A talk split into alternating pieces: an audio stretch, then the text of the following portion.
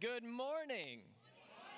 He is risen this morning. And if you were with us on Friday night for our Good Friday service, we, we talked about, as Pastor Joel mentioned, who is Jesus and what, what makes Good Friday so good. And we talked about how John the Baptist saw Jesus for who he was. When John the Baptist said, Behold the Lamb of God who takes away the sin of the world. Okay, come on. Get, yeah. So behold the lamb of God who takes away the sin of the world and and we learned that ultimately the cross paid the price for the guilty to become innocent. That each and every one of us are guilty before God because of sin, but the cross paid the price so that we can be brought back to God and so that we could live in relationship with Him. Maybe you know this story, or maybe you don't know the story uh, of what happened after Good Friday. And, and uh, this morning, here's what I have learned is that I never want to assume that we all know the story or we have read the story in full. Jesus was placed in a tomb on Friday afternoon, early Friday evening, before the Shabbat, the Sabbath, started on Friday night at sundown. And Jesus was put inside of a tomb, and there was a stone that was placed in front of the tomb. And the Bible tells us that Roman guards were placed at the tomb because they thought that Jesus was going to be taken, his body would be taken. But the Bible tells us that early on the first day of the week, Sunday morning, by the way, that was their first work day of the week. They were getting ready to go back to work. It wasn't church day, it was work day. And early on the first day of the week, they go back. The women go to the tomb that was borrowed, not permanent. And they look inside, and Jesus isn't there. And the Bible says that two angels appeared to them, two men, and they were glowing. And those angels asked them a question Why are you looking for the living among the dead? He is risen. And they're amazed. And the angels say, Well, he's not here. Now, I don't know about you, but for me, growing up, I had a bit of an inquiring mind. I like to ask questions. I can remember my aunt telling stories when we would go camping. I was the one that was like, Daddy, Daddy, Mom, when are we going canoeing? Daddy, when are we going swimming? Daddy, I want to go fishing. Can we go fishing? Can we go? Yeah, always just got to go, go, go, go, go, go, go. And an inquiring mind, when they read that story, he's not here, he's risen. Well, then where is he? If he is risen and he has risen from the dead, then where is Jesus? Where could he be? Well, obviously, in my, in my mind, in our minds, if we just read the story as it is, we may think, well, you know, obviously, he is going back to Jerusalem. That's what he's doing. He is definitely about to go to every single one of those people who were yelling, crucify him, crucify him. And he's going to go to them and he's going to show each and every single one of them, hey, I'm alive, guys. What's up? What happened? Or maybe, I tell you what, maybe Jesus, since he's not in the tomb, he's not here, where is he? I bet he's working with his PR person. And they're about to start a resurrection rally coming to a city near you, right? He's going to pack out stadiums. They're going to have crusades. He's going to get his jacket pressed. Woo! And then he's going to get some socks that will match his tie and the little handkerchief at the top. Jesus, the risen Savior, coming near you. No, that's not what he's doing. So, what is Jesus doing on the day he defeats death? What does he do? Where does he go? I want to read it this morning from the account of Luke. Luke chapter 24, verse 13. Luke tells us this. He says, Now that same day, the same day the first day of the week, Jesus resurrects from the dead. Two of them, them being disciples or followers of Jesus Christ. Now, these aren't the original 12 followers of Jesus Christ. These were a part of the disciples and followers that began to follow Jesus throughout his three and a half years of ministry. Two of them were going to a village called Emmaus about seven miles, and then I added a note. That's 11 kilometers for us South Africans. from Jerusalem. I intend to write a strong worded email to the NIV editors and tell them I want kilometers in the Bible, not just miles. They were talking with each other about everything that had happened. As they talked and discussed these things with each other, Jesus himself came up and walked along with them. But they were kept from recognizing him. He asked them, What are you discussing together as you walk along? They stood still, or they stopped, their faces downcast. And one of them, named Cleopas, all right, so we have one guy's name, Cleopas, asked Jesus, Are you the only one visiting Jerusalem who does not know the things that have happened there in these days? What things? Jesus asks. And that's hilarious. About Jesus of Nazareth, they replied. He was a prophet, powerful in word and deed before God and all the people. The chief priests and our rulers handed him over to be sentenced to death, and they crucified him. So, on the day that Jesus defeats death. We don't find him yet in Jerusalem. We don't find him going and showing himself to the most important people of the day. We find him taking a walk to Emmaus. Emmaus was the opposite direction of Jerusalem the important place with all the important people, Jesus, resurrected King of kings and Lord of lords, is walking the opposite way from Jerusalem to Emmaus. You know, if you lived in 33 AD and you opened up Google Maps, you would have to zoom in a lot to find Emmaus. Emmaus was a tiny, tiny village that was so insignificant, we can't even find archaeological remains of the little village because it was so small. It did not matter to the people at Jerusalem, the important people, the powerful people, but it mattered to Jesus for some reason. It was a seemingly insignificant place with some insignificant people. I mean, he's taking a walk with two people, Cleopas and Mystery Man. We don't even know the other guy's name. Or it could have been Mrs. Cleopas. That's possible. Mr. and Mrs. Cleo. We don't know. seemingly insignificant people walking towards a seemingly insignificant place. Why does Jesus do that? Why is he going towards this place? Because something that we must remember all throughout Scripture that we learn about Jesus Christ is that Jesus Christ pursues the seemingly insignificant.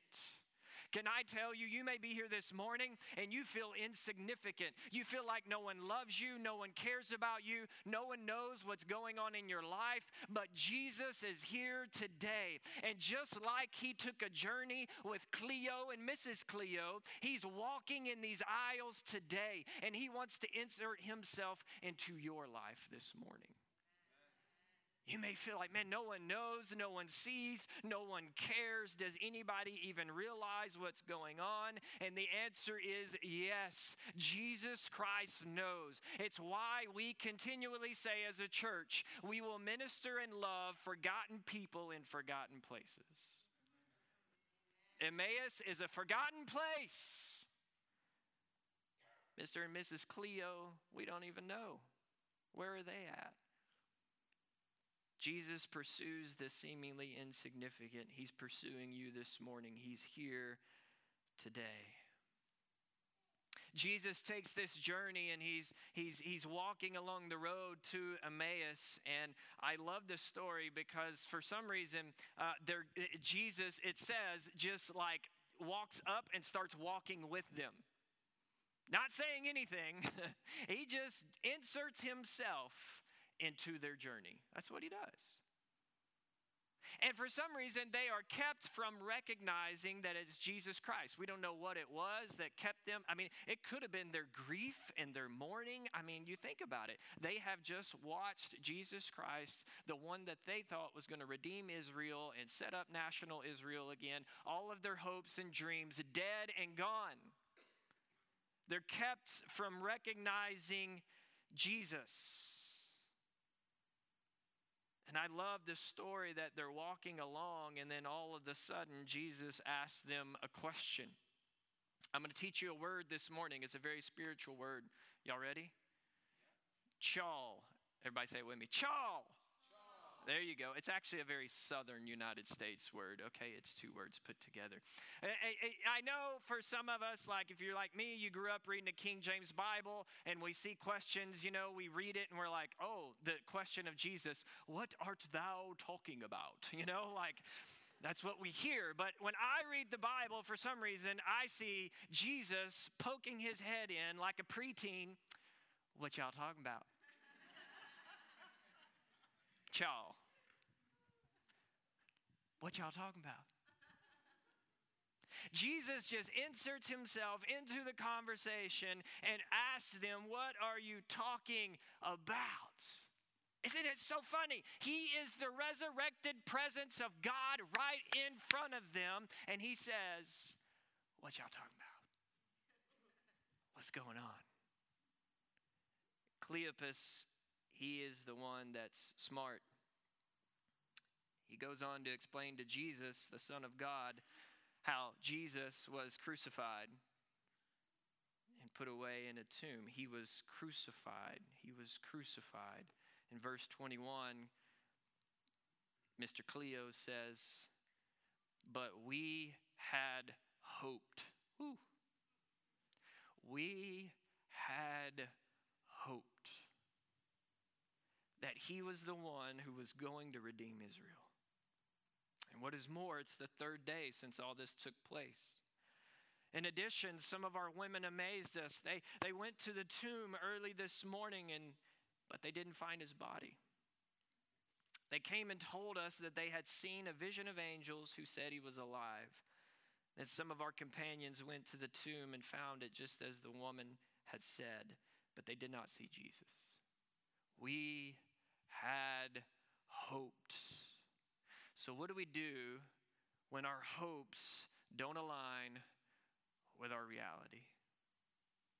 What do we do in life when our hopes, the things that you and I hope for, do not align with what we see right in front of us? You see, most of the Jewish people of Jesus' day, even some of his followers, a lot of his followers actually, they expected a Messiah that, would, that was going to be a king, an earthly king, and a military powerhouse. That's what they expected. Their hope was that he would reestablish Israel as an independent nation and that he would oust the oppressor, the Roman government. That was their hope. But Jesus, however, he did not meet their expectations, especially when he was executed by the Romans on a cross. All of their expectations, all of their hopes were crucified on a cross. All of their hopes were gone, and the only thing they had to look forward to was a decaying body of the one that they thought was the Son of God no hope. They were scared, they were disappointed, and they were confused. And you think about some of them, like Peter, they were ashamed. Because Big Peter said, Man, Jesus, I, man, I will never deny you. We are, we, we're boys. Me and you, Jesus. I, there's no way, man, I will get the sword and you just let them come at me. See what happens. Peter was packing all the time. I believe it. He was hood. You didn't mess with Peter. Let him come at me. I love that show, The Chosen, because it portrays Peter as this kind of short, stocky guy, you know, like he would little Peter, you know, and he, he's like, man, don't play with me. You don't play with short people. I've learned that. short, skinny people, don't play with them because we got little people syndrome, so they wiry and crazy. Peter was crazy. He cut a dude's ear off in a garden. Big bad Peter, when he was asked, You know Jesus. I, you were with, no, man, there's no way. That, that wasn't me.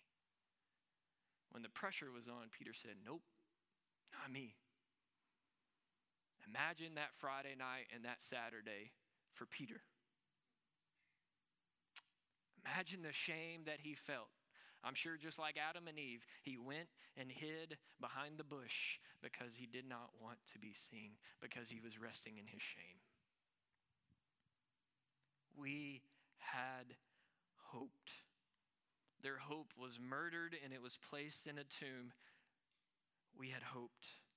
Have you ever hoped for things and they didn't come to pass?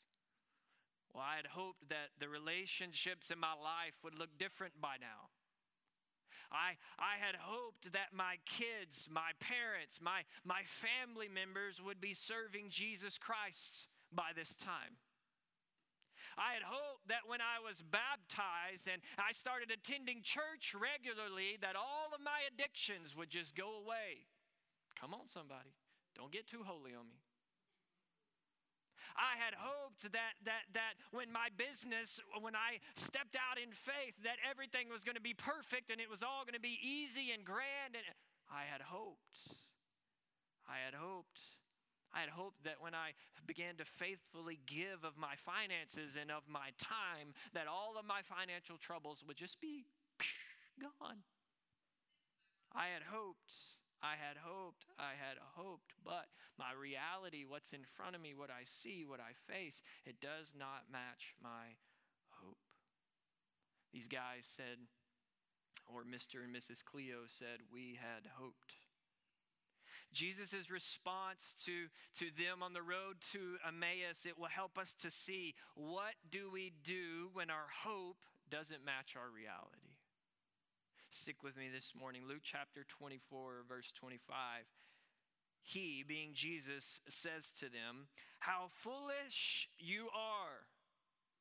I don't know if Jesus ever talked to you like that, but he talks to me sometimes like that. What were you thinking, Aaron? and how slow to believe all that the prophets have spoken. Did not the Messiah have to suffer these things and then enter his glory? Look at it. And beginning with Moses and all the prophets, he explained to them what was said in all the scriptures concerning himself. Imagine the walk that day, 11 kilometers or so. I mean, that takes a long time, I'm sure. I've never walked that much, to be honest with you, at one time.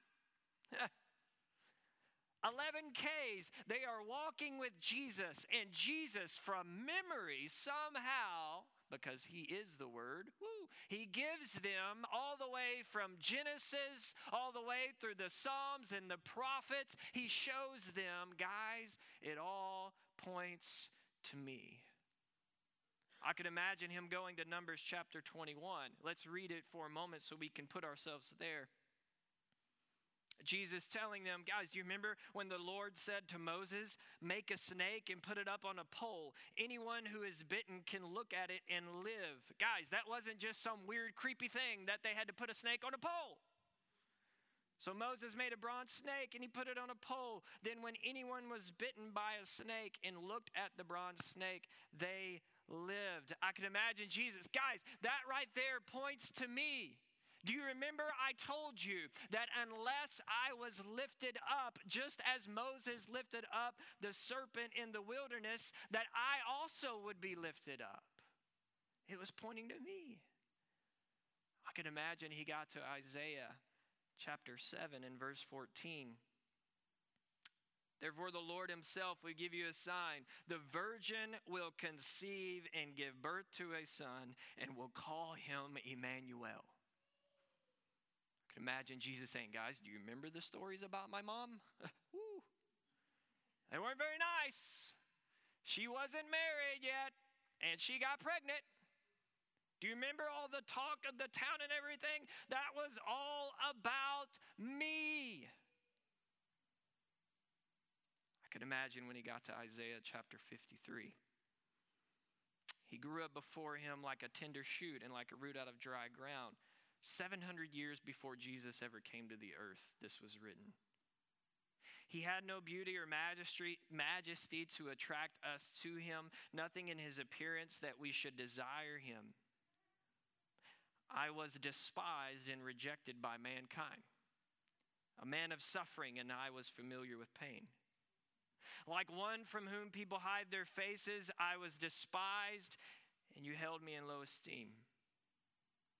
Could you imagine as he walks with them and says, Surely I took up your pain, and I bore your suffering, yet you considered me punished by God, stricken by him, and afflicted.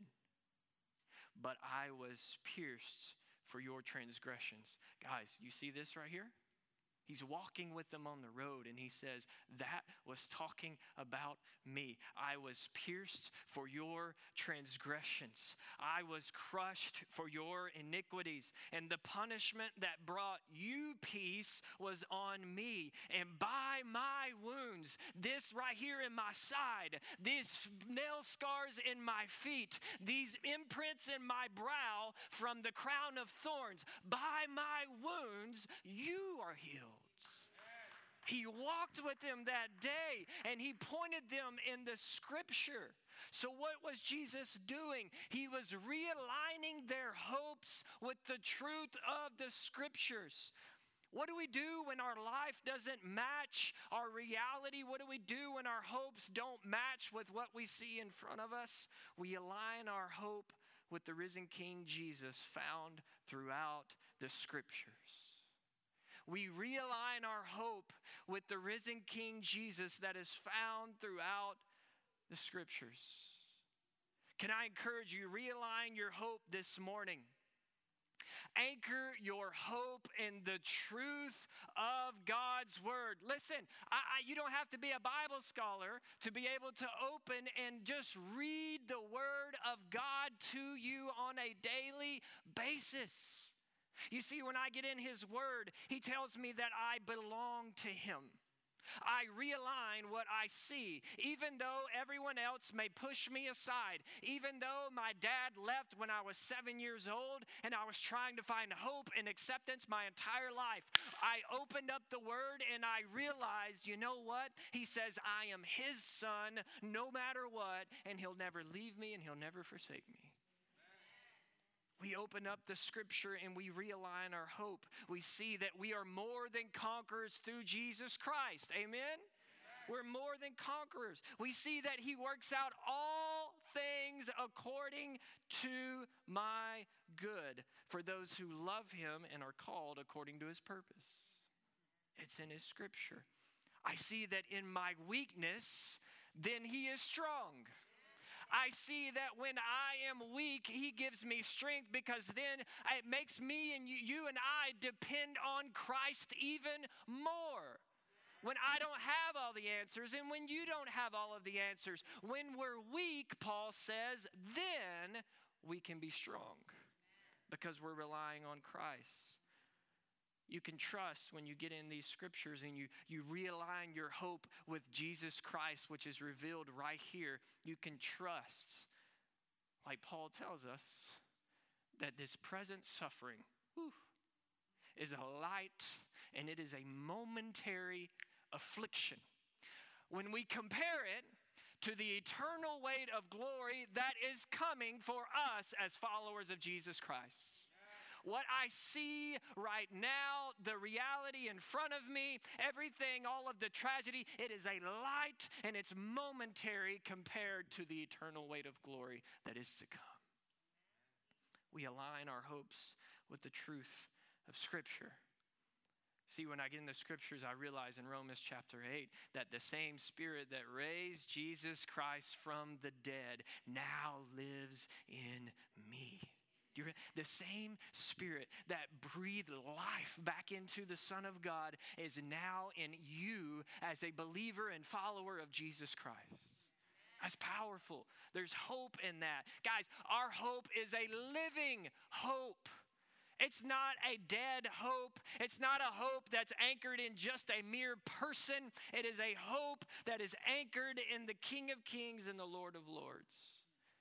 And it's found all throughout Scripture.